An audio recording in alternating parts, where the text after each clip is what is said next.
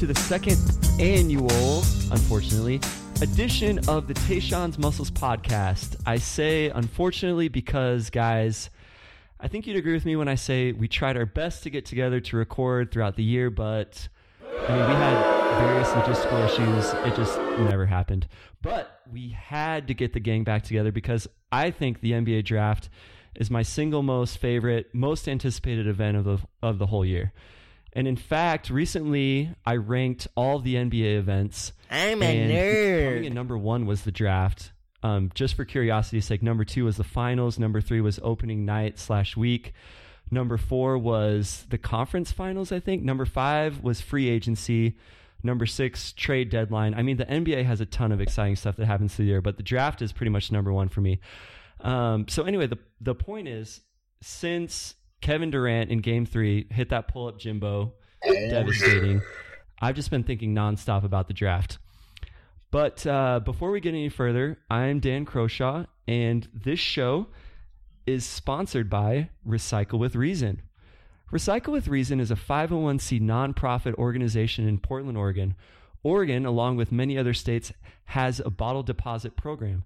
Every time you purchase a soda, a water, juice, beer, wine bottle, whatever it may be, a 10 cent deposit is included. You only get your money back, though, if you return all your recyclable bottles to an official redemption center.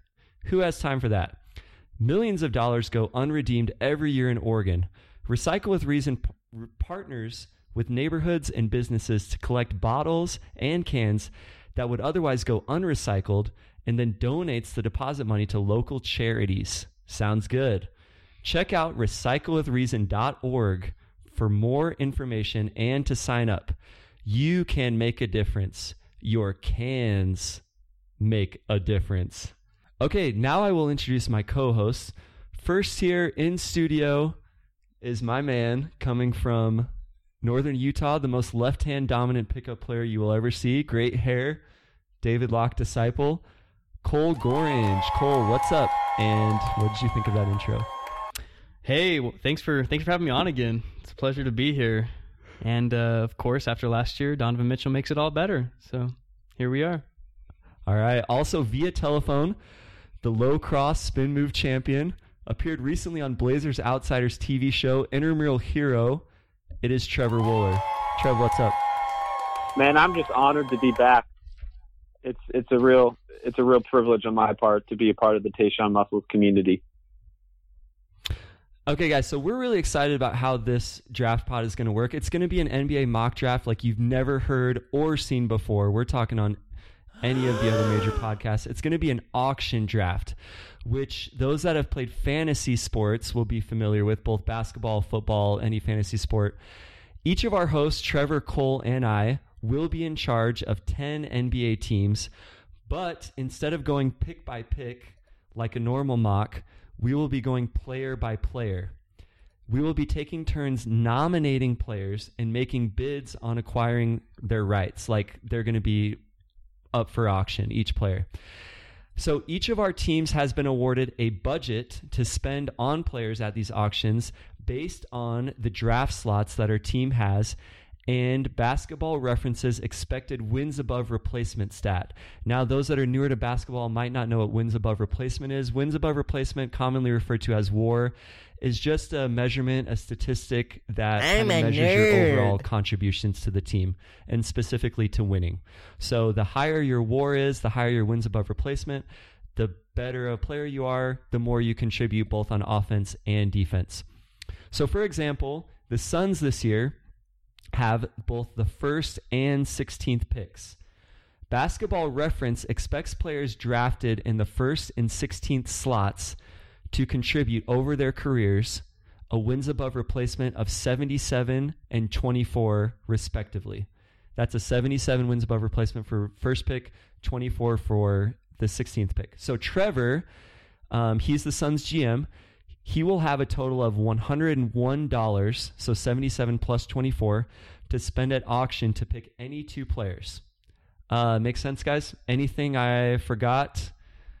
Any other rules you anticipate coming up? Sounds good to me.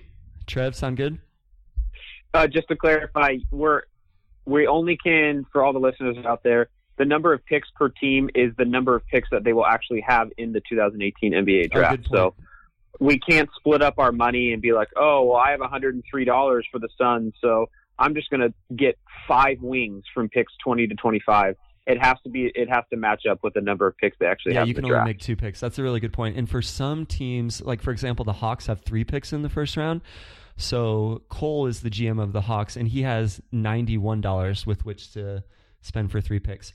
We're going to be starting with our first player to be nominated, which we're going to start with the Suns, and then we're going to take turns. So Trevor is the GM of the Suns. Cole is going to pick the second player to be nominated, and then it's going to go to me, and we're gonna, just going to go all the way around, taking turns nominating players. So Trevor is going to start by nominating a player for the Suns. What do you got, Trev? All right. So with the first, the first nomination, the the Phoenix Suns nominate Luka Doncic. Uh, hey Cole, did I pronounce that name right? So I've heard of a couple different variations. Uh, David Locke, who went to Coffee often with um, Igor Kokoshkov as the Utah assistant, always pronounces it Doncic. Oh, interesting. Yeah, I've heard it Doncic, Doncic, Doncic, Doncic most commonly, but Copy- whatever. We know who you're talking about. Go for it. Coffee Talk's pretty is pretty accurate, so we'll go with that. But I'm nominating Luka. The Suns will throw out forty dollars to start the bidding. All right. I assume that that's going to go up. So just a word. We have we're using the Ringer. Shout out to the Ringer. Love their content. We're using the Ringer's mock draft. Actually, maybe we don't love all of it. Maybe we disagree with some of the picks, but we'll get into that later. But we're using their expected draft slots to give expected dollar amounts for what each of these players should get. So Luka is mocked right now third to the Hawks, and at that slot we would expect fifty six dollars to be spent. But um, with that said, does anybody else have a bid? I have a bid if no one else does. I also have a bid, so I, as the Memphis Grizzlies, want to start, throw in a bid of fifty-one dollars. Fifty one. I'm gonna That's top. all your money. That's all of it. I'm gonna top that one. The Chicago Bulls, fifty-eight dollars, and as the Bulls, as the Bulls GM, I have fifty-nine dollars total to spend. So I'm willing to throw fifty-eight of those fifty-nine dollars at one player, and then take whatever's left, whatever flotsam is left for one dollar. The end. Wow. Okay, so it's at fifty-nine. Who wants to go higher? Uh, the Suns will go fifty nine. Oh, you no, it's at fifty eight, right? You you said fifty eight. Yeah. The Suns will go fifty nine. Yeah, you can go fifty-nine, and I can't top that. Cole, you, you're not going there with the Hawks. I'm not going to go there with the Hawks. Nope. Trevor, you going there with the Kings? So I I also have the Kings, but um, so it makes it a little difficult because I have two teams, so I don't necessarily want to like bid against my own teams. But in a in a normal situation, if the Kings really like Luka, they they they do have the money to bid for him, sixty four bucks. But in my mind, as the Kings GM, I already have another target, so I'm just going to let the Suns walk away with Luka Doncic for fifty nine bucks, with three dollars above expected value. All right. Luka Doncic, the Slovenian superstar, sold for $59 to the Phoenix Suns. And once again, the way that we're running this draft, that doesn't necessarily mean that Luka Doncic was the number one pick because there could conceivably be another player go later for more money. Um, he just happened to be the first player nominated, and $59 is quite the sum. So uh, we're going to have the GM responsible for buying Luka Doncic give an explanation of what he thought was attractive about that player and what he is bringing. Yeah, so Luka, I just feel like um, I kind of have an opposite, I guess, view of when you have this a top three pick or a lottery pick in the NBA. A lot of people are, would say, "Oh, Suns, you have the number one pick. You you just got to take the risk with Ayton because he kind of has a higher ceiling, but probably a lower floor than Luka. So you just take the risk because that upside's really there, and you have the number one pick. I'm kind of the opposite. I feel like I would want to take gambles at the lower end of the draft, uh, where it's just a lot more hit and miss. But when I have the number one pick, I want to leave knowing I have the surest bet in the draft possible. And I guess I'm staking my reputation that I just think Luka has is one of the safest picks in this NBA draft.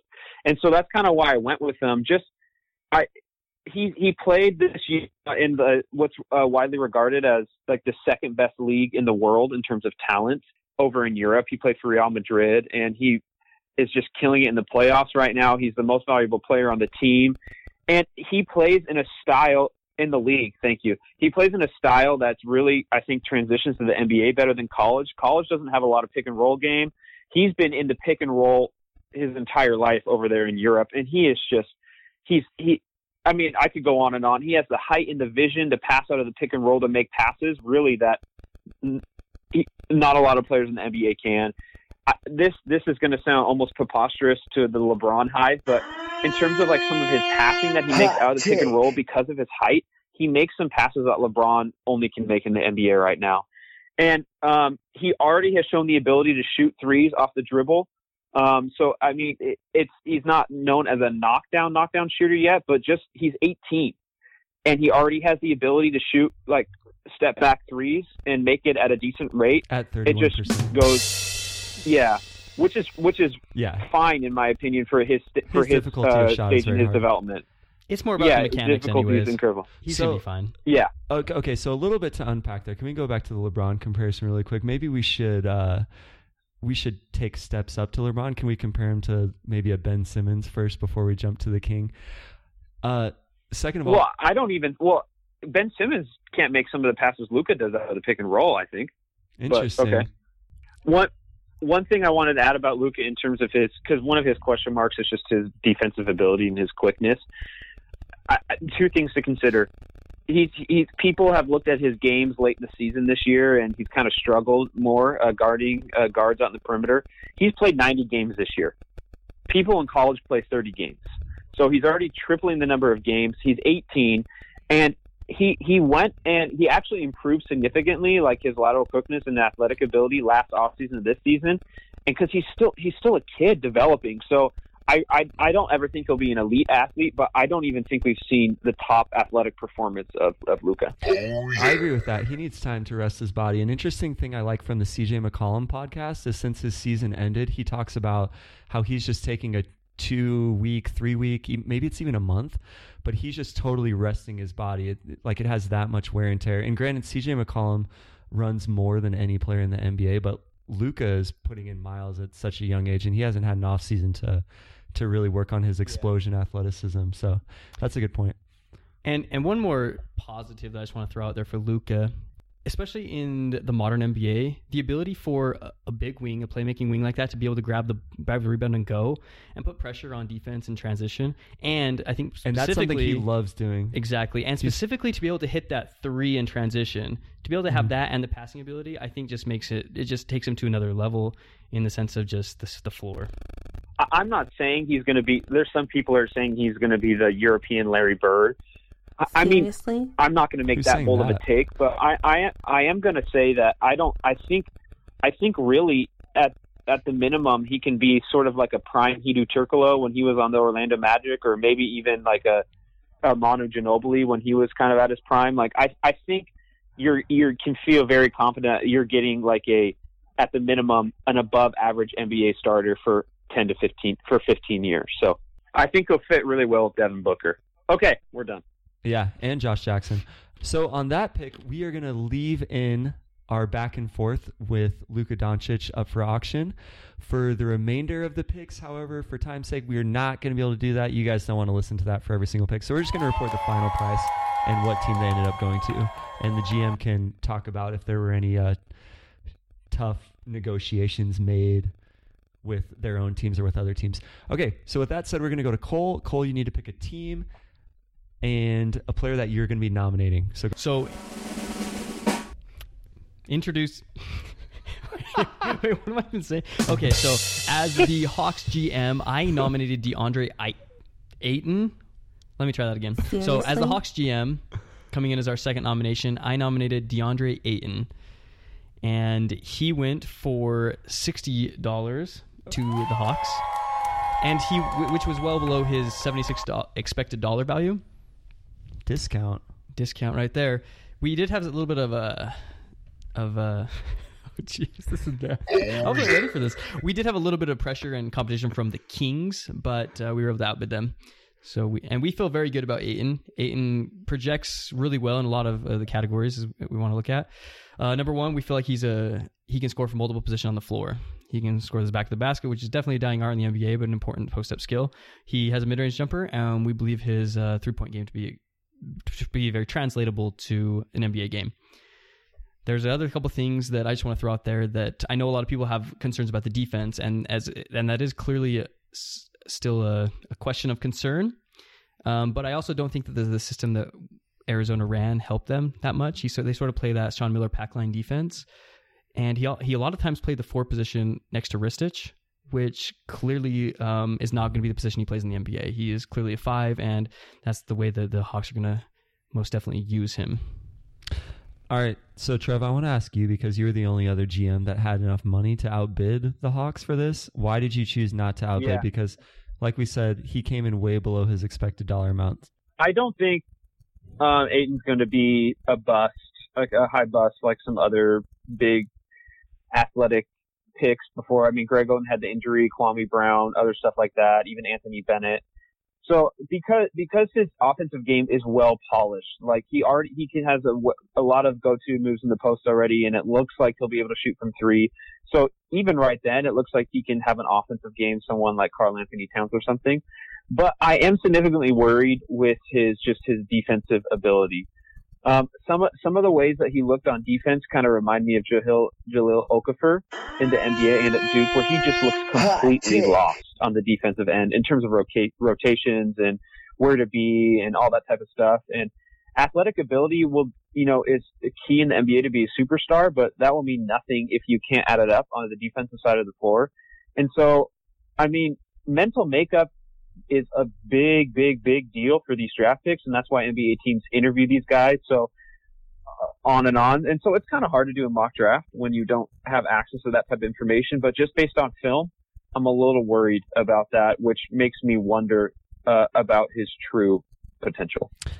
Yeah, mental makeup is such a big part of these prospects. And going into college, that was the biggest question about Ayton that I feel like everyone has kind of forgotten about because he sees the light at the end of the tunnel. He sees the big payday coming up. I mean, he looked highly motivated throughout the season to at least showcase his offensive skills. Maybe not his defense, like you pointed out at, at some points. Uh, so it'll be interesting to see if he's able to stay motivated. If he stays motivated and is able to adjust his game, there's a reason why he's mocked everywhere to go number one, and the Suns are probably going to take him this week. But okay, for the next nomination, I acted as the GM of the Boston Celtics and nominated Robert Williams. There was quite a bit of banter after this nomination. We had some early bids from the Clippers. The Celtics pushed it all the way up to their dollar limit, which was 15, then had to back out. The Wizards came in with a strong bid of $26, but at the 11th hour were outbid by the Los Angeles Clippers for $27. Robert Williams was sold for $27. Trev is the GM of the Clippers. Why did you feel like you could offer that much to Robert Williams? Well, actually, I don't feel like I bid too much as the Clippers. His expected value, according to the Ringer mock, is around twenty-seven dollars.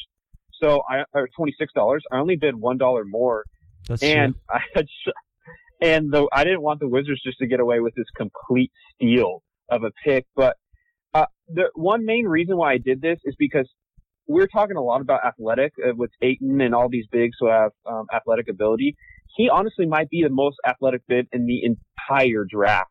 And I don't, he is the, like, if you had to make an NBA comparison for him, it would be DeAndre Jordan. Exactly. And the Clippers are, I like, D, I think DJ, DAJ is gone from the Clippers. He only has one year left in his contract. He's going to want to try to go win somewhere. Hot take. And Doc Rivers has really, really learned how to utilize. I mean, it's not just him. He had Chris Paul and other good players, but Doc Rivers has been a good coach for DeAndre Jordan. Has gotten the most out of his talent, has maximized it, maximized it. And so I, I don't see a better tutor for a year for for Williams than for going to DeAndre Jordan. And the Clippers are getting an immense talent despite the risks. Yeah, I agree with all that. I see why the Wizards bid for him because John Wallace talked about wanting more athleticism on the interior. So, but they bid to their limit and got outbid. Oh, we would have loved him. You know, it, it, it makes Gortat expendable. It makes all those guys, you know, we can just clear them out and we started over. But here we are. Yeah, it would.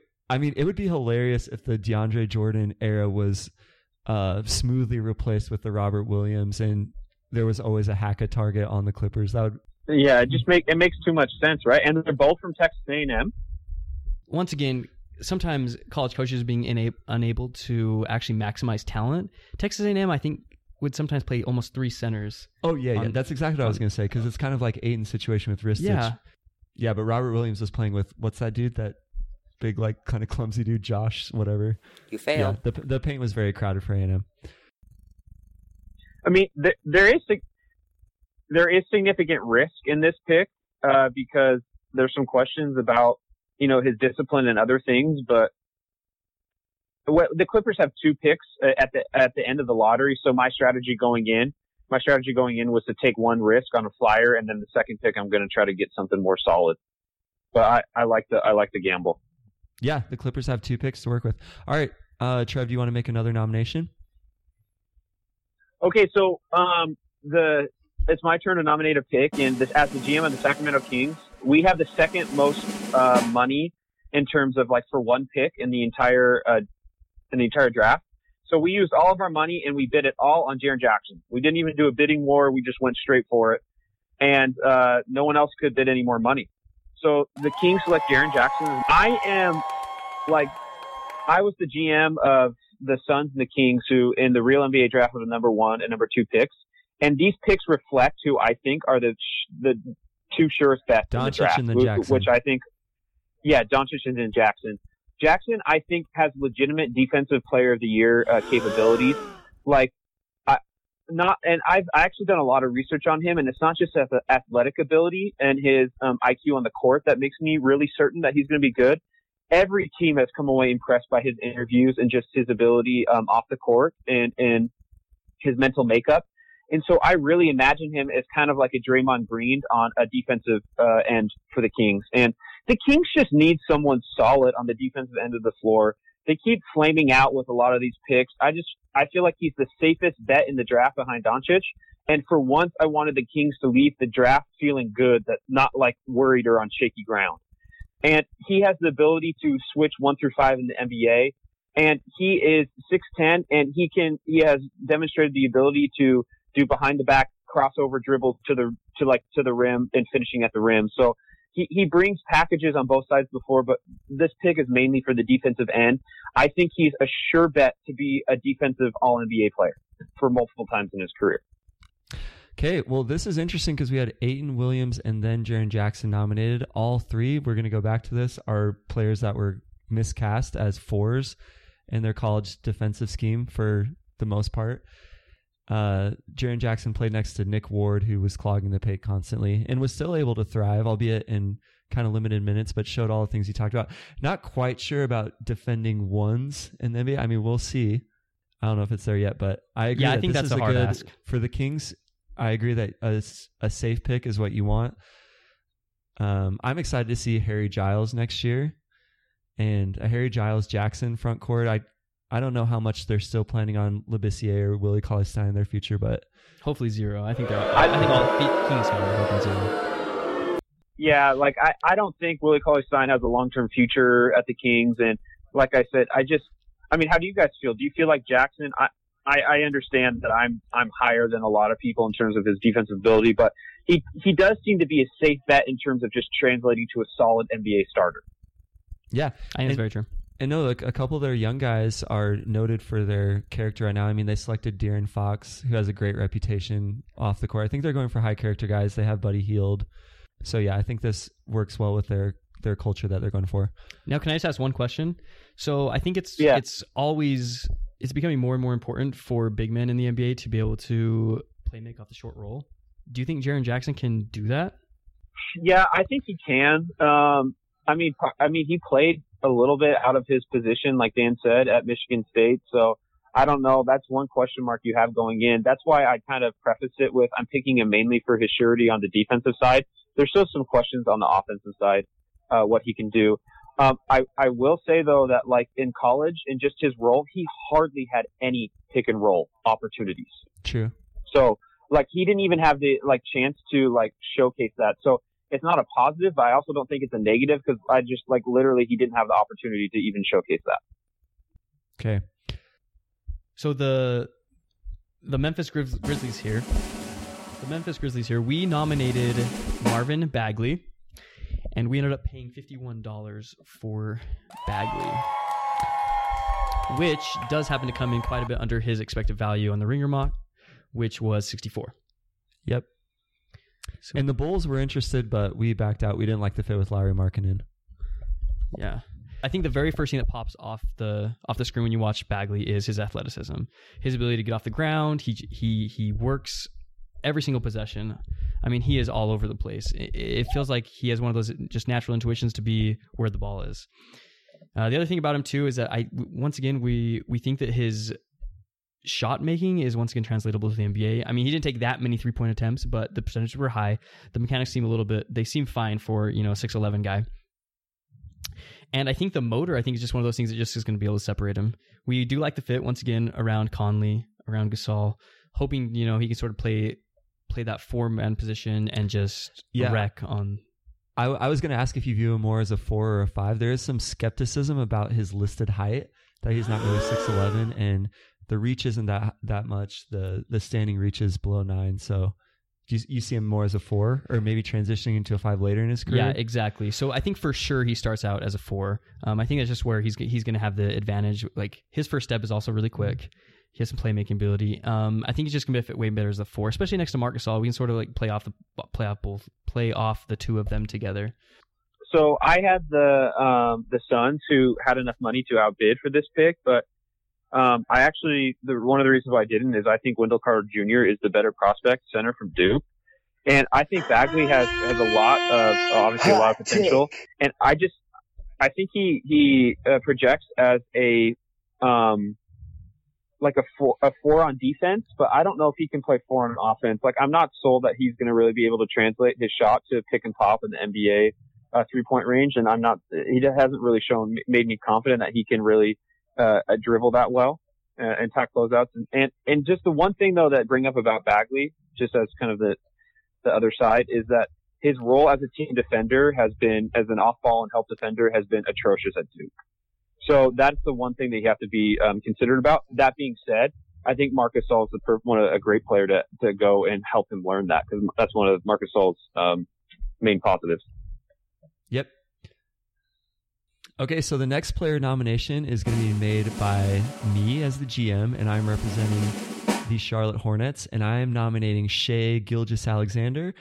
And there wasn't a lot of competition for Shai Gilgeous-Alexander because I just plopped $32 on the table right from the start because this is the player that I want. Although on the Ringer mock draft, he is slated to only um, have $25, I went $7 over because I honestly think the Ringer mock draft has him way underrated. Uh, Shai Gilgeous-Alexander, I just this is just my guy. Like Kentucky, they started the season really inconsistent. He was the least heralded of, um, or one of the lesser heralded players of the prospects that they brought in this year, and he just took the reins and said, "I got this, guys." Took over pretty much all the ball handling duties, took over most of the uh, clutch responsibilities, and the only question I have for him, I don't really have questions about his shot. I think he's a hard worker. I think he'll the shot might not end up being extremely versatile down the line, but I think it'll be serviceable and the rest of the package that he brings, the smarts, the footwork, the defensive capabilities as well with his extremely long frame and he has like an 8-8 standing reach for a point guard, which is incredible. I also think that Charlotte needs to begin their contingency plan for when Kemba Walker either declines rapidly or when he leaves maybe next offseason or maybe this offseason in a trade. So I think Shai is um, he'll be a great leader for the Hornets and excited to spend 32 bucks on him. He's he's he's one of the the guys in the draft too that I think a lot of people are too low on. All I'm gonna say is the way he manipulates the pick and roll and just kind of the way his movements are. He honestly reminds me a lot of CJ McCollum in terms of how he can dribble and things like that. I don't I don't know if he's going to be as an elite of a shooter as CJ McCollum, but in ter- like both him and CJ just have this unique ability to slither through these pick and rolls with these like huge amount of, of dribble like moves that they he has in his arsenal, and I love watching him play. Yeah, he's, he's a, so guy, fun he's to a watch guy play. that I just trust. He just gets it done. And also, I forgot the Ken, uh, Kentucky connection. I haven't forgotten about Malik Monk, even after a disappointing rookie season. And I think Shai is a perfect backcourt mate for Malik Monk as well. They complement each other really well. So I'd be excited about that for the future. Yeah, me too. So he does come in at 20 years old already after just one season, his freshman season. Um, and I don't, I'm not really sure if he does anything that great. I think there, I mean, Wow. I'm not really sure. I'm not really sold on him, I guess, is, is what I'm going for. I'm not really sure that he really does anything that great. I mean, it's interesting that it has Michael Carter Williams there as a comp because some flashes. I, I feel like. I mean, obviously, I think the defense is something that sticks. When you have a wingspan, standing reach, those are definitely things that can stick. Um, other than Well, that, though, Cole, I, mean, I, Co- Cole, I'd say, um, 18 feet and in, you're not going to find a player in this year's draft class that has more tricks in his bag. Finishing both hands Yeah. off off both feet, quick finishes, high floaters over shot blockers, and he's kind of a late bloomer. So I Cole, Cole, Cole to challenge that as well. I think one thing he does really well is his ability to have creative finishes at the rim. I, I, From the video I saw and the games I watched, his ability to, to shoot floaters and have creative finishes. Like I think he's one of the best in the draft at that. So love the pick, Dan. all right. Hey, you're up, Trev. Yeah, so as the GM of the Suns, I have 43 bucks left, and I just I threw it all at Wendell Carter, and I got him, and I couldn't be more stoked as the Suns to leave the draft with Luka Doncic and Wendell Carter, who I think is the like just one of the best all-around big guys. Um, he's not going to be as good defensively as Jaren Jackson, but offensively, he's super solid. Uh, he's he's a good screener. I'm so looking forward to pick and rolls with Luka Doncic and Wendell Carter because I already think he can pick and pop. Uh, he shot well from the free throw line at Duke, which translates good to shooting in the. He shot 50% from Duke, only on 37%, I'm a nerd. 37 attempts from three, but shot 50%. And I just, I think he's so solid in his offensive game that he's just going to be the perfect complement in the pick and roll. Um, my NBA uh, for Luka Doncic, my NBA comparison for him is Al Horford. Yeah, that's been the common comparison. I don't think he's going to be able to slide his feet as well as Al Horford on the perimeter. I do want to say I think it's crazy that you got both Doncic and Carter though. These, these guys are like surefire top 10 picks and that's obviously not going to happen in the real draft because the Suns have number 1 and 16, but in the Tayshawn's Muscles auction mock draft, we make dreams come possible. So Phoenix Suns, your future's looking bright. They pretty much they have if this comes to fruition, they have a nice uh nucleus, nice starting five. I guess they're just kind of missing a point guard, but yeah, Carter's a solid pick. oh, did you guys forget about Elfrid Payton? No, cool, we didn't figure it out Payton. Um, how much do you think? How much money do you think Elfrid Payton's going to make on this contract? Um, Two, three, one. that's that's downright disrespectful. Uh, about Wendell Carter too, defensively, uh, I did a lot of. I, I think he's actually going to be slide, be able to slide just as well as Alford Horford to the NBA.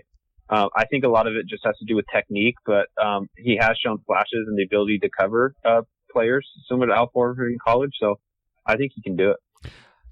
I'm pumped to see his new stature. Like he reportedly packed on some muscle since Duke season ended. So I'm excited to see his body transformation. I think the best thing about Wendell Carter is his work ethic. I think he's one of those guys that he is going to put Yeah. his head down and he will work hard. Yeah, he's he sprints from one side of the court to the other too. And He's- he's, just going to put in the work in the offseason. He's going to put the work in when he's not on the floor to make sure he he sticks. Now I have a lot of other Yeah. questions about other things, but hey, My favorite Wendell Carter story is that when his team mm, uh, won the high school championship game and they took the bus ride home, instead of getting off the bus when they got to the high school to celebrate, he stayed on the bus to clean up all the mess that his teammates left.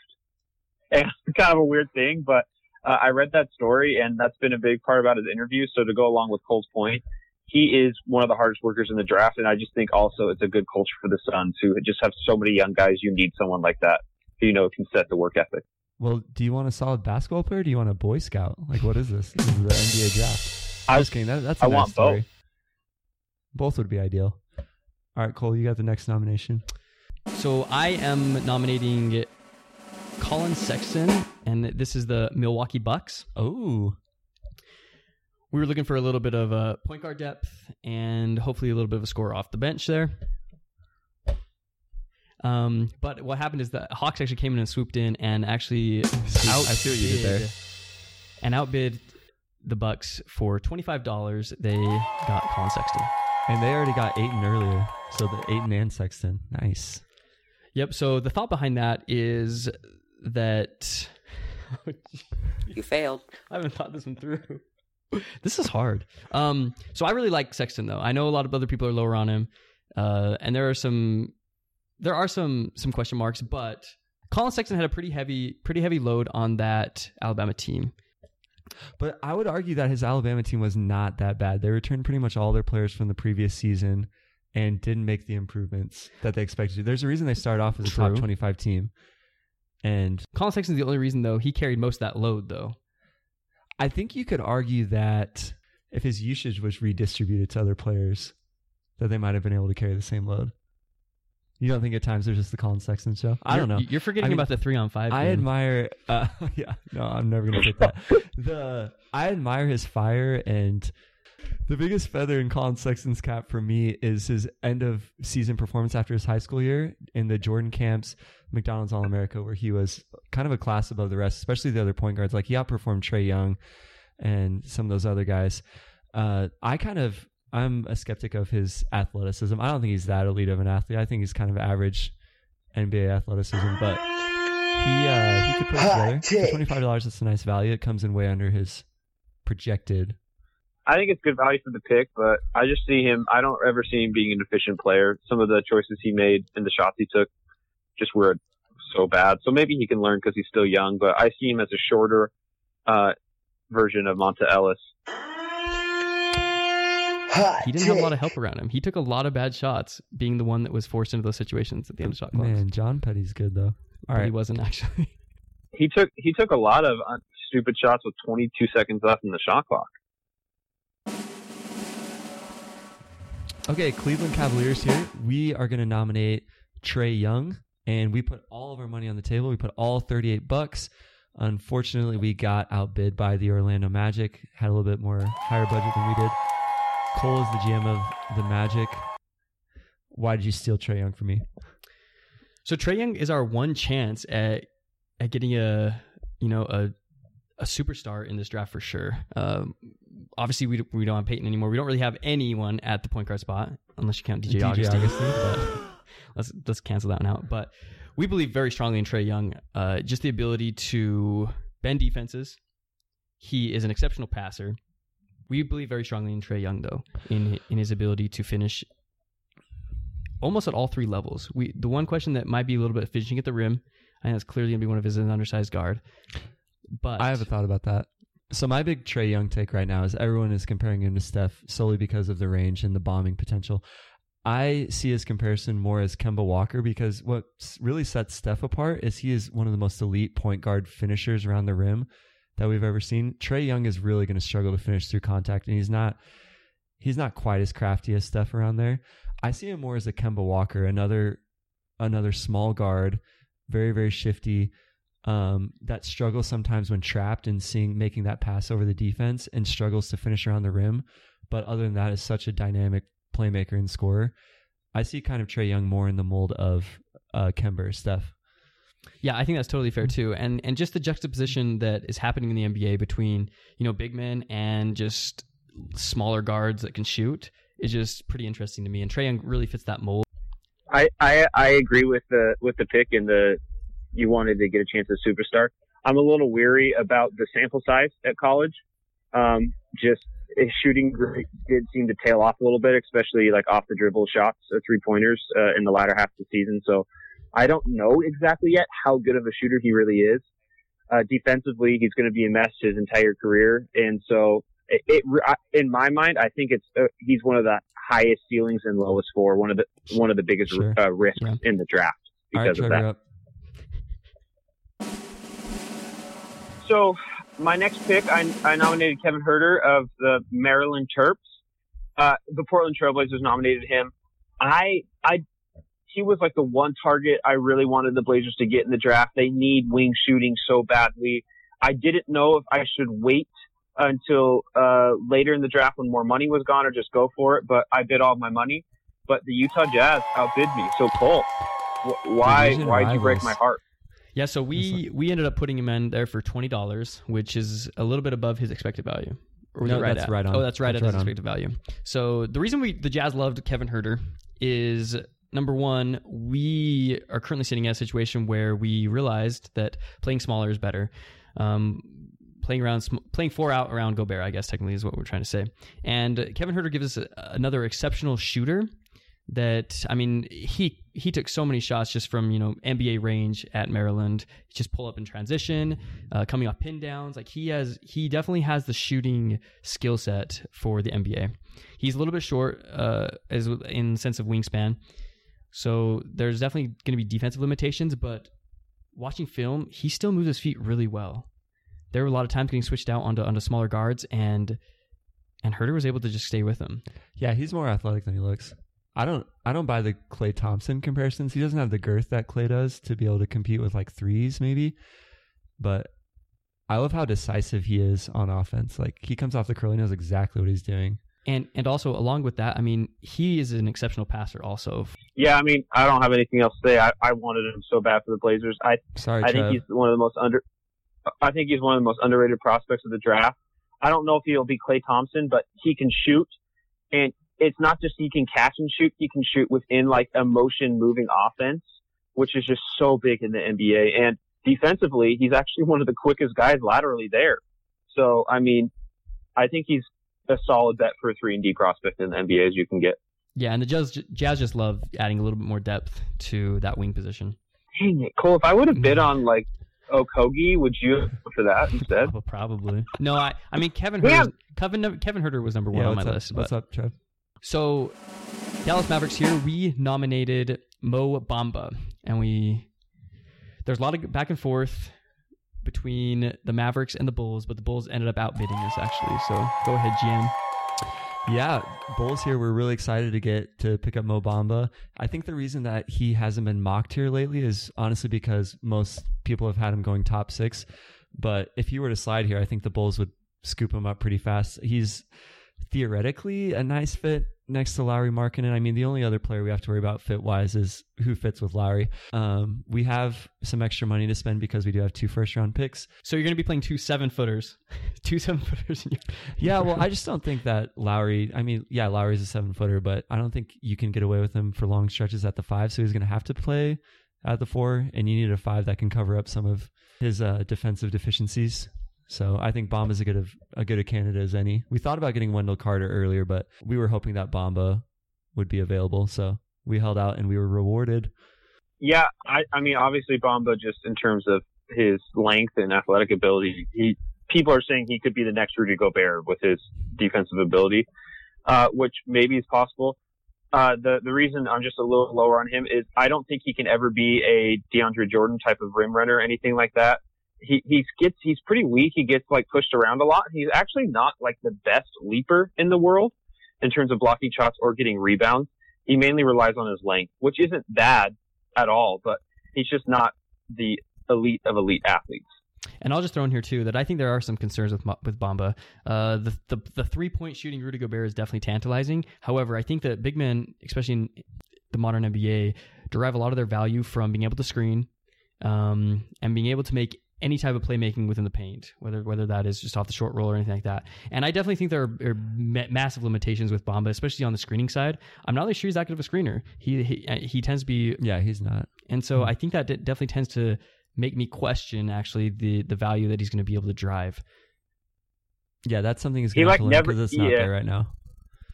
He never really screened at Texas at all, which Yeah. I mean, if Or if it if, was- that's, if he's going to be, suc- yeah, Or yeah, if, or I if it was, it was a quick slip and like slip and pick and like to a pop. All right, I'm up. Okay, Cavs GM All right. here. We took our we took a shot at a potential start earlier with Trae Young, got outbid. We're trying again with Michael Porter Jr. We're pretty much resigned to the possibility, maybe even fact that LeBron's leaving. But we got outbid again by the Dallas Mavericks. We're not even sure if the Mavericks want Michael Porter Jr., but they just have a lot of money left to spend. So no, we definitely want him. All right, let's let's hear it, Cole. So the intriguing thing is So- clear. So he went for how much? Forty-seven bucks. yes, he went for forty-seven. forty-seven bucks. Okay. So clearly, with Michael Porter, we didn't get to see a lot of him, right?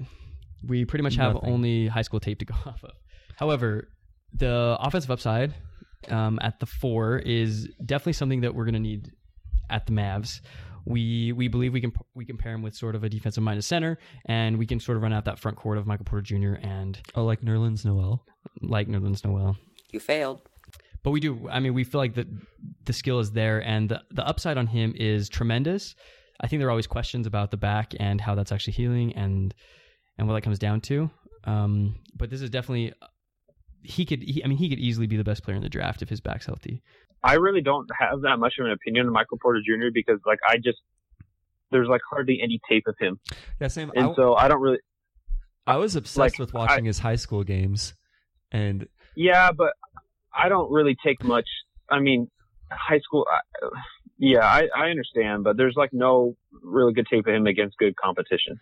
yeah, At all. he he never had to get into a defensive stance at all or really try that much. And and you just have to throw out everything that you saw in college. Did you know? I, mean, I think he had a forty percent usage when he was on the floor. It was the highest of any two games, college. yeah. It was it's ridiculous. ridiculous. I I mean, was he like, what are you he doing? did turn into a chucker in those, but for the most part, I mean, we throw that all out. Next, All right, Trevor, you're up. All right. So the Portland Trailblazers. Um, as a Portland Trailblazers fan, I realistically have no hope in getting a good wing, which we need in the draft. So I'm trying to like make my dreams come true in this mock draft by just betting all of my money in all these wings I want. So I bet $17 on Kevin Knox, and I knew there was a 0% chance I'd get him, but I said, what the heck? And the Ca- Cavs outbid me. They almost doubled my bid and got him for 38 bucks. So Dan, Yeah, once again, Cavs here. We pretty much feel like LeBron's leaving, so we want to take our biggest swing for a star as possible. I will go on the record, and you guys can confirm.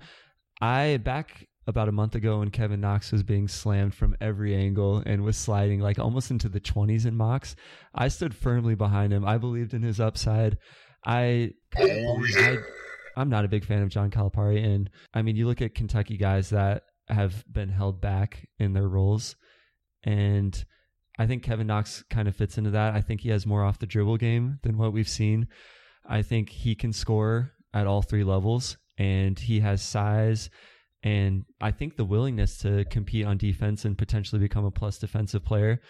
I think he's the kind of versatile, bigger wing that you're looking for in the NBA. He might not be above a 22 points per game score. I think that's kind of above his ceiling, but I think he can contribute in a lot of different ways. Uh, he's most often compared to Harrison Barnes and Tobias Harris, and that's not the sexiest thing we're looking for for the Cavs, but it's a good start to get the to get the fans excited, I guess. I like the pick.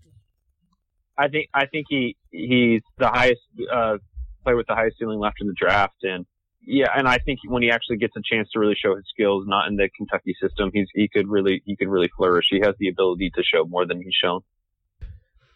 So I'm here with the San Antonio Spurs, and we nominated Mikal Bridges.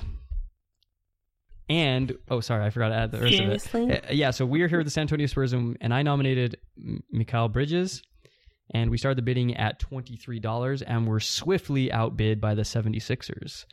With Trev, who did you vote for? Who are you again? Yeah, so the Denver Nuggets tried to get him, and we had a bidding war with the 76ers, but they had more money, and so he's Dan's guy. Yeah, the the Nuggets drove up the price a little bit. The Sixers, I think, are the best destination for Bridges um, out of all 30 NBA teams. Honestly, they crave exactly what his skill set is.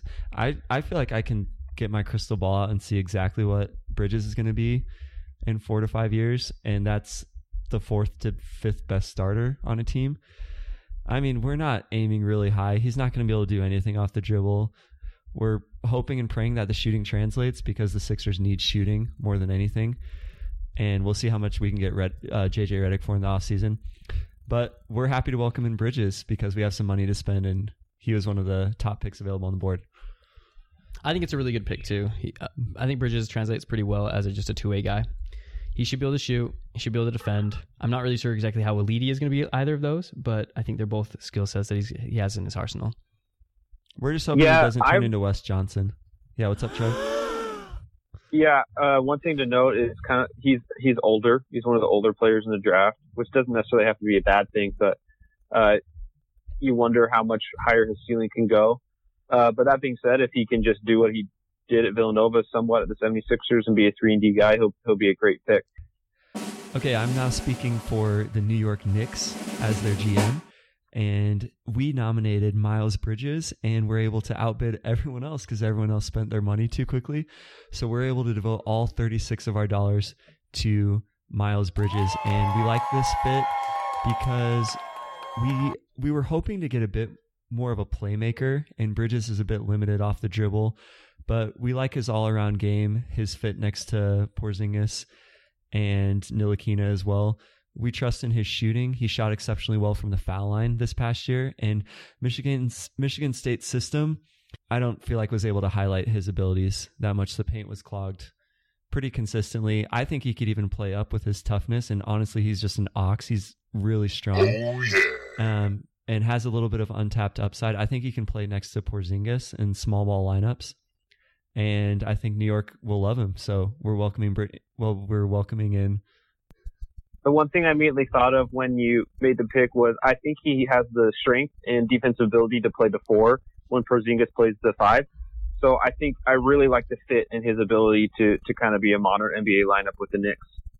So I, I- really like the pick. I think everyone just honestly got fatigued of thinking about Miles Bridges. He was supposed to be a top five pick last year, and yeah, his numbers didn't go up that much, but I think he showed a little bit more wiggle off the off the bounce. The shooting didn't improve as much as as we hoped for, but it wasn't that disappointing of a season. So I think No, he's still a great yeah. prospect.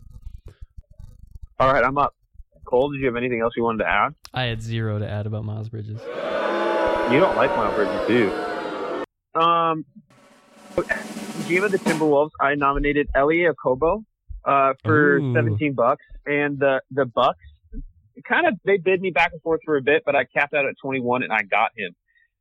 I'm for the T Wolves, so there's been some rumblings that Karl Anthony Towns isn't doesn't happy, doesn't want to stay there long term. And I am pretty low on Jeff Teague as like a, a, an efficient, good NBA point guard. And so like I just don't see him being there long term for the Karl Anthony Towns reign. And Okobo, like legitimately could be the best point guard in this draft. He's an impressive shooter off the dribble. He kind of his step back and pull ups and some of his other stuff is really reminiscent to kind of like a James Harden type of shooter. And he still has a lot to learn. Um, but in terms of like upside, like I, I think there's a like a, just there's a chance he could be a really good player. Um, and as the Timberwolves, I, I'm trying to take some reaches here to make sure I get the uh, most elite talent around Karl Anthony Towns to make sure he wants to stay. Yeah, this is a guy I didn't know anything about until three weeks ago. And then I just drowned myself in video. And he reminds me a lot of D'Angelo Russell, except for a couple inches shorter. He doesn't have elite athleticism, but he he has that lefty craft to his game. And yeah, he's a really good shooter, really projectable shot. I mean, ceiling wise, he could be uh, D'Angelo Russell with better work ethic, better defense, better motor. Yeah, I also like the pick. I also like the pick. I'm I'm not sure he's going to translate super well as a point guard, but I actually was going with the expectation going in, watching video. I actually liked what his playmaking ability was. And that came in. So you spent twenty one dollars. Um, Yeah, I'm out. T Wolves are out. Man, I'm freaking killing this draft. I'm making you all look like Oh yeah. so you you spent twenty one dollars. So it was expected twenty two dollars. So yeah, good value. Now I am GMing for the San Antonio Spurs, and we nominated Lonnie Walker, and we were able to actually come out on top of that bid with for, for twenty three dollars. We're very happy with Lonnie Walker. Um, a lot of it is definitely based on the potential upside of Lonnie Walker. We feel like the the shot mechanics are there. He didn't shoot particularly well, uh, maybe actually horrible at at Miami, but we actually feel that that's partially due to the spacing on the team, um, some of those shoot first point guards that they did have, and we actually feel like the the mechanics are there. He'll be a fine shooter, and we feel like he's super athletic, super long, and he's going to be able to slot right in. You know, maybe take a little bit of that pressure off of off of some of the scoring that we have at the two currently in Patty Mills. Are you gonna make him cut his hair? no way. I mean, Lonnie Walker is somebody that in years past I would have said, "Oh yeah, throw him in the Spurs system. They'll groom him. They'll get the best out of him, better than any other franchise." I don't know how much longer, like with the Kawhi situation, Popovich is getting old. Like, how much is the vaunted Spurs culture gonna last before they revert into an average, normal NBA franchise where you can't just take chances on whoever and they all boom? So Yeah, yeah, no, definitely. I do feel like the the bust potential on Lonnie is actually relatively low, though. Um, I'm not sure the upside is as high as everyone else thinks, but I feel like he's gonna he just projects as a pretty decent, you know, four or five guy on your roster. Yeah, I mean, I don't know if I love him as a pick to some NBA organizations, but with the Spurs, uh, well, who knows anymore after the Kawhi drama, but Uh, just kidding. Uh, I think I think he's one of those type of players the Spurs will really just uh, get the most out of his potential. So I really like the pick. Okay, GM of the Chicago Bulls here. We had 11 bucks left, and I went with Troy Brown because we have a hole as for we have a need for playmaking on the wing and size on defense on the wing. Uh, we didn't really expect to be able to win Troy Brown with only eleven dollars. The Warriors came in and bid on him. The Lakers came in and bid sixteen dollars. The Indiana Pacers, who have eighteen dollars in their budget, were so so torn. But like another player better, we might get to that later. So they're holding on to their money. So Troy Brown to the Lakers for sixteen bucks to GM Trev. GM Trev. So this the strategy behind this pick is I'm assuming that the Lakers are going to sign Paul George, LeBron James, and trade for Kawhi Leonard. I'm just kidding. I don't know if that's all going to happen, but I'm assuming a big offseason for the Lakers with getting some two stars. And I think Troy Brown, he has some really big limitations, but that's why I picked him for the Lakers because I think he's the type of prospect who's more like a Jordan Bell who went to the Warriors, who is going to flourish in the NBA when he has elite talent around him right away. And like the the one thing that I'm pretty certain of is I think he can be a Swiss Army knife on the defensive end. Like I think he can really he has a good chance of guarding a lot of ones in the NBA, but can guard two through four really well. And I just imagine like he has good playmaking ability. So I just think he could fit well if the Lakers do add a bunch of shooters around. He's he's never going to be a create uh, off the dribble type of shooter, but I think his three point uh, set shot can be respectful enough that if he gets elite talent like Kawhi or Paul George around him, that he can make enough threes to, to make defenses like have to respect it. Yeah, I think the Lakers fans would love him and com- compelling argument that would make Rob Pelinka proud. Okay, Troy Brown to the Lakers. So as the GM of the Milwaukee Bucks, I nominated Jerome Robinson, Jerome Robinson from the Boston from Boston College, and I was able to win that with with a twenty four dollar bid. Nobody was fighting you for that. You should be though. So yeah, I didn't even I didn't even think about bidding. you guys are disrespecting Jerome Robinson again. So once again, Jerome Robinson is a is a really versatile scorer. I think that's the thing that we can just you know the Bucks really need once again off the bench is someone who can just score, give them some shooting. He shot one percent from three during his years at Boston College, and and I we just think that he's a really serviceable guy that can you know he can pass from the wing, he can also play make, he can shoot, and he shot really well, especially on catch and shoots. Um, he's a guy that can score. Yeah, the Bucks are an I guess an okay fit for him because they have enough defensive personnel theoretically. I mean, their defense isn't that great, but they do have a lot of supposedly plus defensive players because I think that's where I don't think he'll ever be above average on defense, uh, but he does offer a lot on offense. Okay, Sixers GM here, and we are going to nominate Aaron Holiday, the point guard from UCLA. And just like the last nomination of who was it? Jerome Robinson. And just like the last nomination of Jerome Robinson, this was met with little to no opposition. Uh, the other GMs seem to be happy to give me Aaron Holiday, and I think they're kind of underestimating what he can do in a good system with playmakers around him. He's not going to be, uh, I don't think he's going to be a starting level point guard as far as if you're expecting high usage out of him and high level operation out of the pick and roll. But as a play finisher, he is elite at the college level anyway. He finishes well around the basket despite being smaller in size. He does have a six seven wingspan, and he's one of the best three point shooters in this draft. Can shoot it off the dribble, curling, step backs, you name it. He can shoot. And he's got that pedigree. He knows what it takes to win in the NBA. I'm guessing. I'm guessing he talks with the bros. So yeah, we're happy about bringing in Aaron Holiday. So we got uh, Bridges and Aaron Holiday for the Sixers and we think that the two of them provide the shooting and floor spacing that we need. I just uh, do you think TJ McConnell's done as his in the 76ers? No, he still has a year left. I know, but you don't think you're going to re-sign him?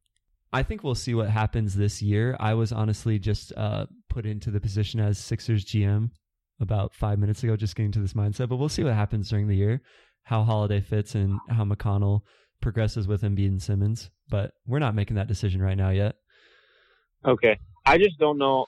I just don't know if I like the fit at all with Ben Simmons. I just think he's the short guy that may, I mean, maybe he provides the, the shooting that Ben Simmons needs, but, uh, as a player, but I, maybe as a backup point guard, if that's what you're trying it to do, but I don't know about like a long-term fit as another starter for the 76ers, but we'll see.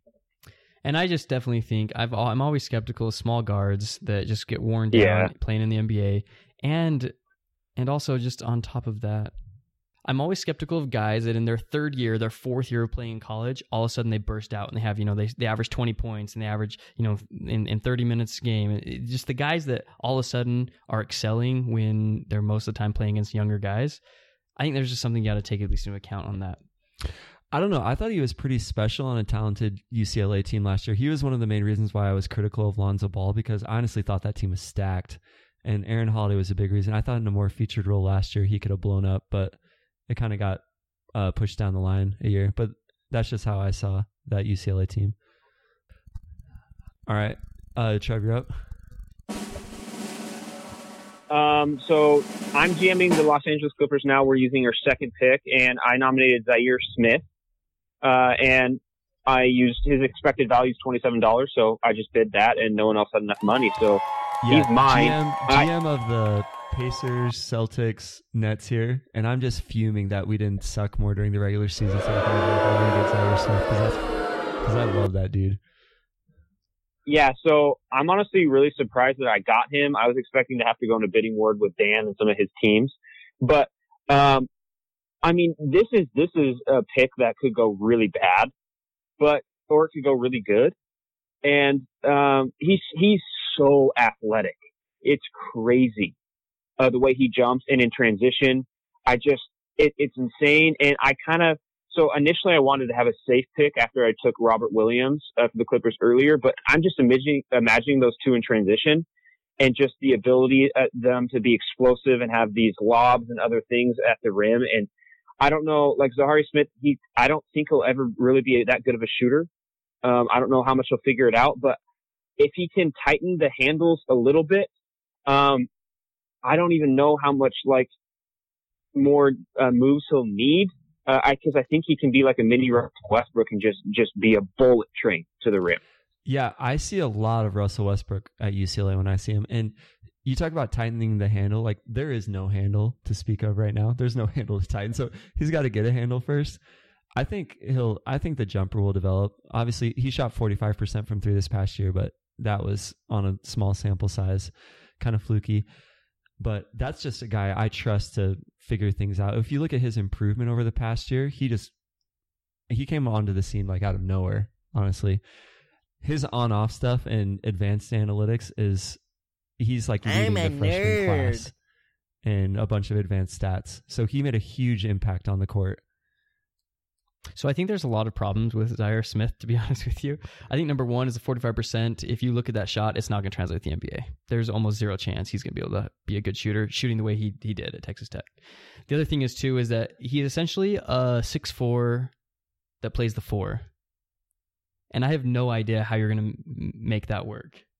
Yeah, I just I just trust the motor and he played mostly around the basket in college and he'll have to shift more to the perimeter. It might take a year, but I just think he'll down the line he'll figure it out and be able to contribute. Yeah, this is this is not a pick for this year with the Clippers. Uh, as you can tell, I'm just really retooling, but I think he has the potential to play a one or a, a two in the NBA, and it just I- I think just my main thing is what Dan said. His the way he's improved so fast just makes me think he can improve uh, even even more in the NBA. We also haven't talked about the defensive side of the ball, uh, which which I think he can be a bully on the defensive side, and he posted really good steal and block rates at uh, Texas Tech. So I, I think he can be. We're not even talking about that, which he has a lot of potential. I mean, at, at worst, he's a shorter Tony Allen who's just a, a menace on the defensive end who can just be a, a, a, menace in transition, which is not the worst thing a team could have. And I do have to say though, watching some of the video, he had some blocks that were crazy. Not necessarily like crazy know, in the sense of like he got up and just like smacked people. It was just I don't know how he blocked him. Like I I, I just it. don't know. All of a sudden, it was like this guy's going up and like he, it doesn't look like he even jumped that high. But it's, Yeah, I, it's just, I, anyways, I was just impressed by Yeah, right. the defensive end, the steals. Okay, anyways, um, Wow, we could we could have used that in your analysis. nah, But you just I Forgot that. I tore him down. I had to. Everyone was too positive on him. Seriously? So- I respect that. We need that. We So need the that. Wizards. I can I like one more time. Give me like thirty seconds. No, not even thirty seconds. Here we are. I am the Wizards GM, and we nominated Mitchell Robinson, and we ended up putting putting up. Oh my gosh, I don't know. There's like too many flipping tabs. So You failed. we are the Washington Wizards GM here, and we nominated Mitchell Robinson, and we just put all of our money at it for twenty six dollars, and we were able to get him with that pick. I think we outbid everyone else. So the thing about Mitchell Robinson is the Wizards are in dire need of an upgrade at the center position. Uh, anyone that can actually give us some athleticism, be a rim runner, and we believe that by far he's a, he's the best prospect left in the draft at this point. We believe he can uh, be an elite athlete. He is long. He has a seven four wingspan, a nine three reach, standing reach, and we feel really good about his length, his ability to rim run, like we said, and hopefully to make John Wall happy by allowing him to throw a lot of lobs. I don't trust this dude just for the sole fact that he committed to Western Kentucky. Who just who just committed to Western Kentucky this week from the 2019 class? Yeah, somebody else did. I don't remember. But yeah, no, definitely. Uh, and and it's sort of weird how he pulled out and just has been just preparing for the draft ever since. Uh, was it McDonald All American? Yeah, maybe he just had to get his life in order. Now he's He doesn't project as much more than that though. He's pretty much uh, ceiling like DeAndre Ro- DeAndre Jordan. I just I think this is Russian roulette if you're the Wizards because you have no idea what you're getting. But at this point, that's what you have to play. So I hope I hope they get it. And we're gonna move Otto Porter to the Jazz because he's Klay Thompson.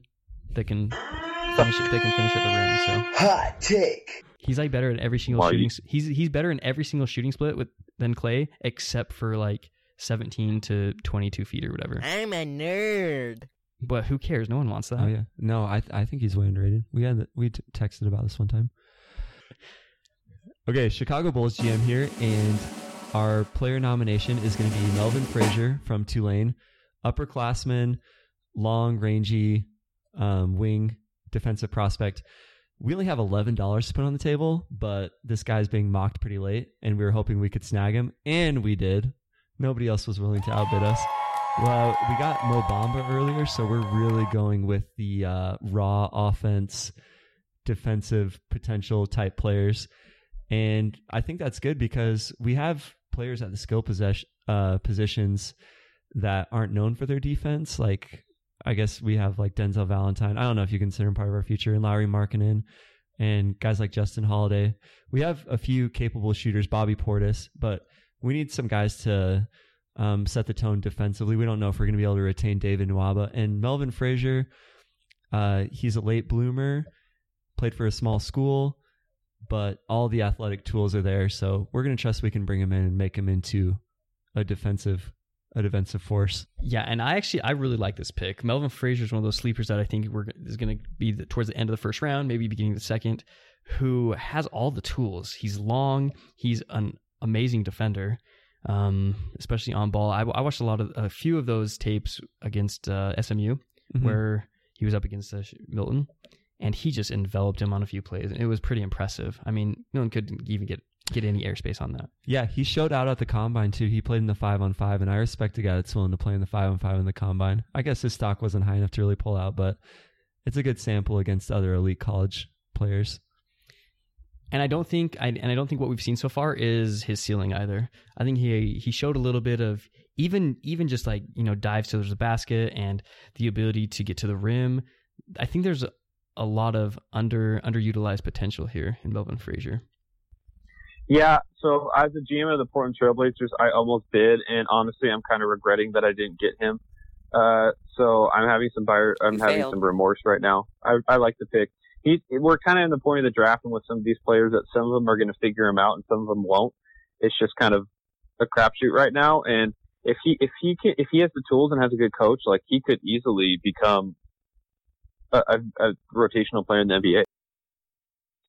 Okay, so GM for the Portland Trailblazers. Uh, I need a wing so bad. We have, I think, the worst wing core in the NBA, and Evan Turner causes me nightmares at night. And I just need someone else who I, yeah, thank you. I need someone else who I can trust who can hit a catch and shoot three. So I, I picked Jacob, uh, nominated Jacob Evans, put all my money in. I know he's not the highest upside. Um, he he's never probably going to be able to uh, create well. He's not going to ever create really his own shots. Um, he has an okay handle, but doesn't really have a, a burst that can just get to the lane whenever he wants. But what he is is he is strong and he's he's good length, good height. He's six six. He's a good frame, and I he has he's shown the ability to really um, switch and and he, I think he, he'll be able to defend um, in the NBA pretty well, switching two through four. And so the Blazers need that, but most of all is I'm just confident that he can be a catch and shoot th- shooter in the NBA, um, which is what the Blazers need. He, they don't need a creator right now with Damon CJ. They have too much. Like they, that's they're going to create every single possession, one of those two.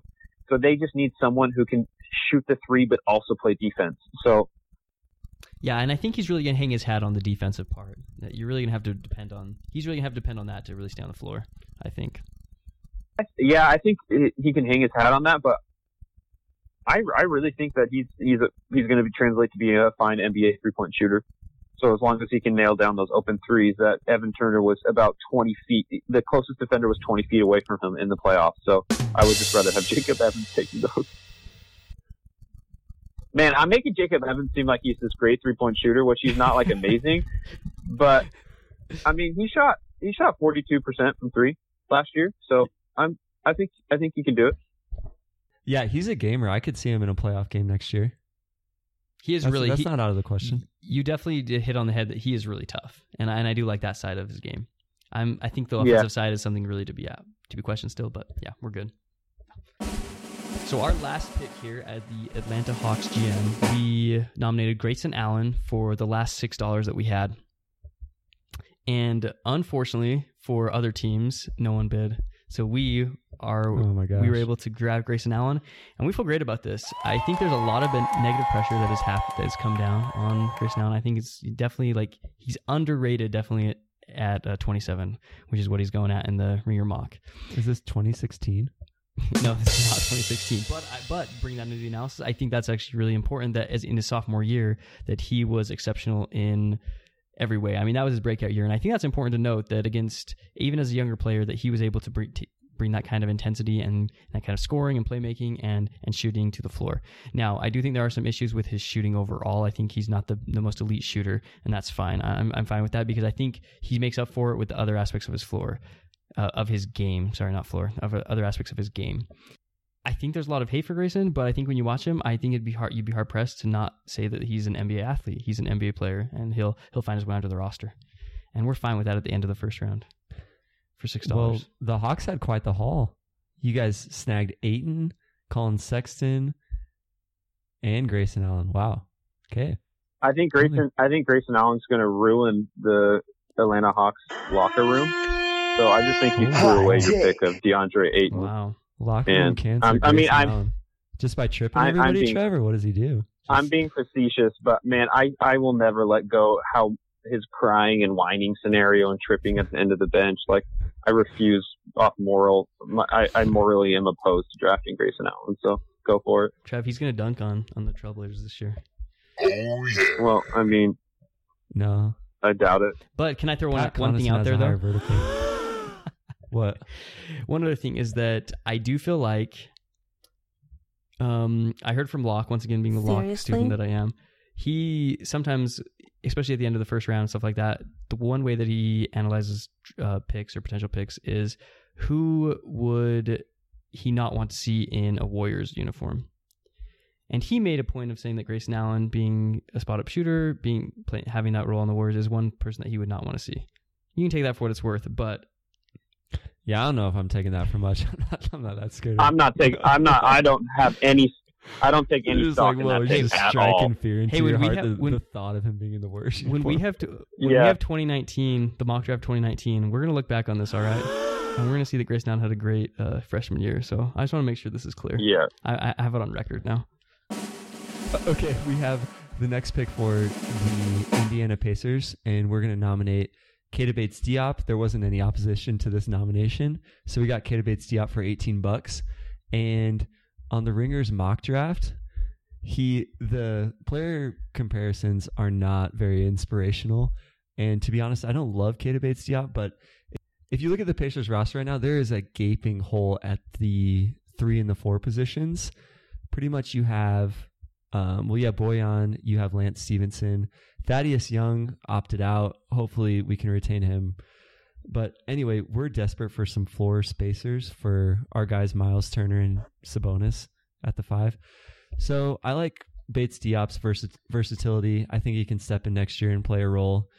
Uh, he has an 8'11 standing reach, 7, 7 3 and change wingspan. So he's got the measurables, not an athlete, but he is a shooter. Uh, well, he's supposed to be a shooter. I mean, he shot 36% as an upperclassman, but he um, he shouldered quite a bit of the load at Ohio State. Hopefully, we'll be able to generate some more open looks for him. And there it is, KBD. I don't know if people call him that, but we're taking. Yeah, I've heard, I've heard it before. I've heard it before. And I do think once oh, again, the comparisons are Jonas Jerebko, Brian Scalabrine, and Bobby Simmons. Bobby Simmons had one good year for the Clippers. Scalabrine had one good playoff series for the Nets. And Jonas Jerebko, yeah. we're still waiting on him have a good series. But uh, I do think KBD, um, the versatility is definitely a plus though. He he's he's versatile. He's long. He's he's a really good rebounder. I think those are all things that uh, can translate. I think it's not a sexy pick by any stretch of the imagination, but there's enough there to at least make it. Um, as GM of the Denver Nuggets, I nominate Chandler Hutchison from Boise State. Uh, there's really no money left, so he's mine. Uh, didn't have any opposition. He, in terms of all the mock drafts, he's like the highest, one of the highest players ranked left that is available to me. So I'm going to be honest, I'm going somewhat blind to this and trusting that, which is kind of stupid because I don't trust a lot of the mocks sometimes. I did see, I did watch him play um, Oregon this year when he played at Boise State, and Boise State beat Oregon. And uh, the Nuggets need wings. They don't need someone. He's not going to be a ball handler. Um, he had it was kind of a turnover machine uh, at Boise State and tried too much. But with Jokic having the ball so much, and then Jamal Murray as well, they just need a, a, guy who has size who can be another three and D guy. And I know we kept saying three and D, three and D, and it's like every player left in this draft is a three and D guy. But truly, I think that is the biggest asset in the NBA right now. You look at the Rockets and the series that just went between the Warriors, and you need as many guys who can play D and shoot the three as possible. And he projects to be able to do that. So I think he's a good fit for the Nuggets at this point in the draft. Yeah, I think it's a great pick too. I definitely think that Chandler Hutchison is one of those guys that's gonna we're gonna look back and and think, wow, we took he was you know that he fell that far or he we took him that low. I think he actually has a lot of really good NBA tools. He's he's athletic, he can shoot, he can score, he can play make, he can do a lot of things, and I actually really I'm actually pretty high on Hutchison.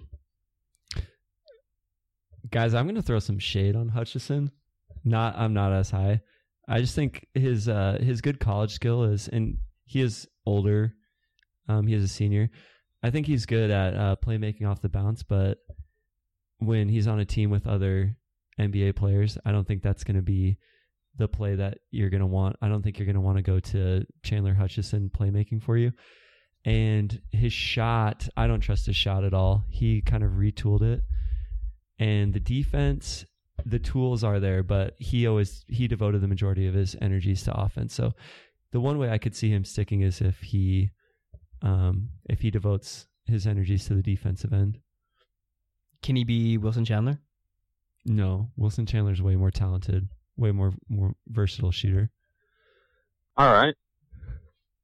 Well, Col- Colty and Hutchison, Dan's not. And then the flip super high on Grayson Allen, Dan's not. So we'll see who's right at, in a year from now. And Grayson's going to to Atla- Hawks University. What do they call it? Jacob Evans will be better than both of them, so that sucks for y'all. Well, Hawks University doesn't exist anymore because I know. Budenholzer's gone. Because Bud's gone. Yeah, Bud, That's Bud's true. gone. The, be- the best wing university in the NBA now is Terry Stotts. Hot take. Tell me I'm wrong. Wow. Hot Okay. take. Okay, Celtics here. We have our pick of whatever player we want because we have fifteen dollars. The only two other teams that have money are the Warriors and the Nets, and they have less than us. So we're just gonna snag Josh Okogie. Uh, we love his projectability on defense. Also, a little bit how he shoots, his form. reminds me of Jaylen Brown when he was at Cal. So maybe whatever magic dust we sprinkled on Jaylen Brown, we can sprinkle on him. And yeah, this guy, if he's surround, if he doesn't have to do too much, which he definitely had to do too much at Georgia Tech, I think he can be fine efficiency wise. And the defense, I don't think there should be a question about that. Yeah, and I and I I'm gonna chime in here because I love chime in, Josh chime Okogie. away. Yeah, we I, love him too. uh, That's why we got him. Yeah, well, you're you should be very happy. So I mean, just some of the measurables real quick. Seven foot wingspan. He ran the he ran the second fastest third three quarter. I'm a court sprint. nerd. Tell me more. Tell me more. Um, very fast. Uh, I just think that overall that. Let me just go on record also here and say that I don't think him and Lonnie Walker are that much different, and yet they're going to be drafted probably like 15, 16 draft picks apart, Hot which I think is unique. Um, but Okogie, I mean, the thing is, he, I don't think he's really elite at any one thing, but he's going to be good at everything. He, he can dribble the ball. I've seen him play make a little bit from Georgia Tech. He had a lot, he had a big load there. I love that he's still only 19 and he's played two years at Georgia Tech. He's going to turn Right. 19 in, in, uh, I think it's September. He's going to turn 20, sorry, in September. He, some of his highlight blocks, he can play defense. He, his shooting is a little bit slow. I think the release needs to be sped up a little bit, but, and a little bit maybe a low release point. But other than that, I mean, he has a potential, I think, here to to really be elite and good. Nice. All good Okay, in Beantown. the Wa- Who are the Warriors taking? So as the GM of the Warriors, uh, I nominate Donte uh, DiVincenzo, and he's mine because there's no real competition yet. And if you look at um, the Warriors roster construction, it's actually kind of interesting. They they waived a wing at the end of the season, Casspi, and they had a glut of centers who had a hard time playing between Jordan Bell, David West, JaVale McGee, Kev, Kevon Looney, uh, and Zaza Pachulia. In an in an NBA where you need wing depth, they kind of struggled against it in the Rockets for a bit. They were kind of, I mean, Quinn Cook had to play closing minutes in the fourth game. So I'm not saying DiVincenzo will do that, but the Warriors need another wing to add because they're actually kind of don't have much depth there if they do have a couple injuries. So the guy can shoot. He had a crazy March Madness tournament. I mean, he's the type of guy if he I don't even think he needs to play for a couple of years, but if he learns around Klay Thompson, I think he has the tools to be able to become a really good shooter. So who knows? I think he kind of took us for a ride with his shooting display in the national championship game. I don't know what kind of high he was on, but I mean, he was splashing from everywhere. But you look at the numbers, and that's not necessarily what happened during the entire season. And but props to him for riding this wave into the. Um, I mean, I don't doubt his heart, and he's not scared of the bright lights. No, he's not. He's from Delaware. I think that's a good pick, though.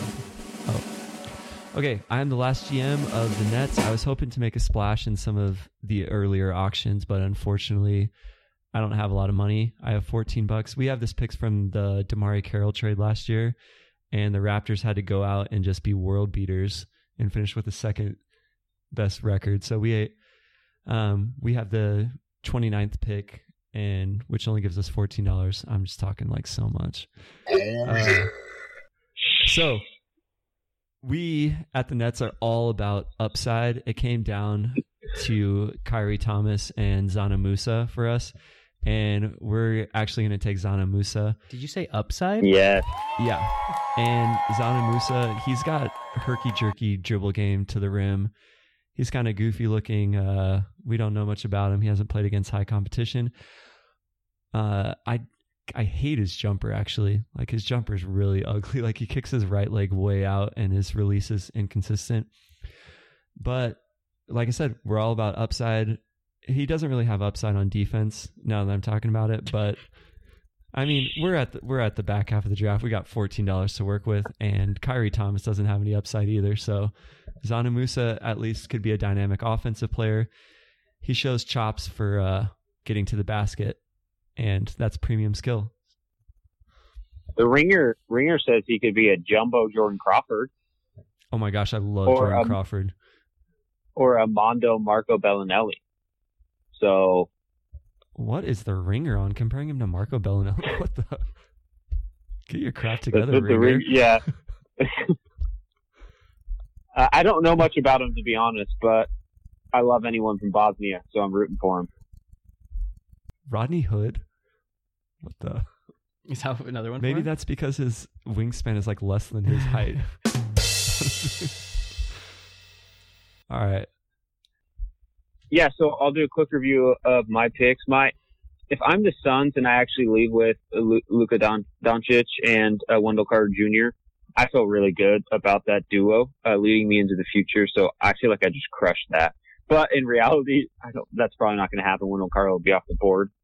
Um, let's see. My other pick that I, the other pick that I really like is Okobo for the Timberwolves. I just, I really think they need a playmaking point guard, uh, with Karl Anthony Towns around, which they don't have another playmaker. So that's honestly probably my like second favorite pick in terms of value, uh, that I got besides Jaren Jackson for the Kings. I'm gonna, I'm gonna end by saying once again, I had the, I had the first two picks in the draft, like the Suns and the Kings were the first two picks. And I reflected that by choosing who I think the, the two safest picks are in this draft, which are Luka Doncic and Jaren Jackson. Um, and I'm, so I feel really good about my pick. Okay, and your other picks, uh, you had the Clippers, the two Clippers picks. You got Robert Williams and Zhaire Smith. For the Nuggets, you got Chandler Hutchison. For the Blazers, you got um, Jacob Evans. For the Lakers, Troy Brown, and the Warriors, Donte DiVincenzo. Okay. Cole here, and I began with the Atlanta Hawks. We chose DeAndre Ayton. For the Grizzlies, Grizzlies we took Bagley. For the Mavericks, we had Michael Porter Jr. The Magic, we had Trae Young. Wizards, we took Mitchell Robinson. Milwaukee Bucks, we took Jerome Robinson. San Antonio Spurs, Lonnie Walker. The Hawks, we we took Sexton. The Jazz, we took Kevin Huerter, and the Hawks, we finished with Grayson Allen. So the big haul there would would I feel are the Hawks being coming away with DeAndre Ayton, Collin Sexton, and Grayson Allen. Okay, and Dan here, I had the Bulls. We had two picks. We got Mo Bamba and Melvin Frazier. The Cavs came away with Kevin Knox. The Knicks came away with Miles Bridges. The Sixers came away with Aaron Holiday and Mikal Bridges. Hornets uh, got Shai Gilgeous-Alexander, which was my target for them. The Pacers got Keita Bates Diop. The Celtics had Josh Okogie and the Nets Dzanan Musa. All right, so now we're going to look at the Ringer mock and what the expected dollar values bids at the outset of this auction mock were and what the players actually ended up being sold for and talk about who had the biggest difference in both the positive and the negative direction. So, as far as players that were severely underbid from what was expected, DeAndre Ayton came at $17 under. But granted, his expected dollar amount was $13 higher than any other because he was projected to be the number one pick. So there's a $13 difference between number one and number two. Um, so just a slight discount. Yeah, he he still went for pretty high. He went for 60 bucks. So, but it was 17 under what was expected. Marvin Bagley was $13 under expected because according to the Ringer mock, he's slated to go in second to the Kings. But according to our bids that were placed and accepted, he went way lower than that. Other standouts that were underbid, uh, Michael Porter went $4 less than expected. Mikal Bridges went $6 less than expected. Collin Sexton went $7 less than expected. Anybody else standing out on this? Uh, Troy Brown went $7 less than expected. Um, other than that, we were in the ballpark. As far as players that were overbid on, and once again, these are players that Cole, Trev, and I probably thought higher of than what the Ringer mock thought. So Luka Doncic, we spent three dollars more than expected. Uh, Jaren Jackson, we spent seventeen dollars more than expected. Trev was really high on him for the Kings and snagged him for seventeen dollars more than expected. Trae Young went for seven dollars more. Uh, Miles Bridges, six dollars more than expected. Shai Gil- Gilgeous-Alexander, seven dollars more. Oh, this is making me feel like I overbid a lot. Uh, Chandler Hutchison, eight dollars more, and every everyone else was in the ballpark. Okay, so before we go, we do want to review some of our second round sleepers. That's always a fun draft topic. Trev had to leave really quick, so Cole and I will give you our thoughts on who didn't get picked that could have an NBA career. And it's funny, like looking back at these drafts, a lot of times you'll find the same amount of players in the second round as in the latter half of the first round that actually stick in the NBA. So these are good and legitimate predictions to make, but I. I think one for me that just sticks out is just Anthony Simon Simon Simons. Simons. Anthony Simons is another one of those guys that's just interesting. Skipped obviously, uh, he went to a year at the IMG Academy instead of doing college. Uh, super athletic, super. I mean, he's just one of those really raw talents that I think is definitely going to be worth a worth a draft pick in the second round. Yeah, I am really intrigued by D'Anthony Melton, the point guard from USC who sat out a year, and because he was wrapped up in that scandal, he had an underwhelming freshman season offensively, but showed the defensive chops, and he showed out really well at the five on five combine. Also looking down this, uh, Kenrich Williams from TCU, very versatile defender, shot the ball well from three, but not well from free throw. Um, hard to know how that translates, but he's got a good all around game that could fit into any team. Who else you got, Cole? Another one that I have is Landry Shamet. He's more towards the end of the second round, but I think that's once again just going to be a steal. I mean, that guy's a baller, and he he knows how to he knows how to play. Yeah. Oh, and next to him in this mock that I'm looking at, my guy Kevin Hervey from UT Arlington, lanky dude, but gets buckets. He kind of reminds me of Khris Middleton. He kind of likes to operate in the same areas. Put the ball on the ground a lot in college. Probably wouldn't be asked to do that in the NBA, but does have shooting touch and like a seven three wingspan. I like that guy a lot. Also, Trevon Duval, I think, is somebody you have to look at. If you look at um, recruiting lists going into college, pretty much all of the top 10 is all accounted for in this draft. And there's one in the first round of this draft, I should say. There's one big outlier, and it's Trevon Duval. He slipped quite a bit, maybe took on too big of a responsibility too early at Duke, but he has all the tools. Um, Got to fix that jump shot. But other than that, he's some somebody I think you look at. And Anybody then else? just the very last one that I throw out there was Diallo. I think Yeah. Diallo is also somebody that you're definitely going to want to take a flyer on second round. Yeah. Oh, I got, I got one more actually. Bruce Brown from Miami broke his foot halfway through the season, got off to a rough start um, earlier on. If he would have declared last year, he would have been a first rounder. And he he's just extremely athletic and can defend three positions. And that's probably it. All right, here's where we send you off, guys. Hope that you're better prepared for the draft on Thursday after listening to this. And we'll see you next year, hopefully sooner than a year.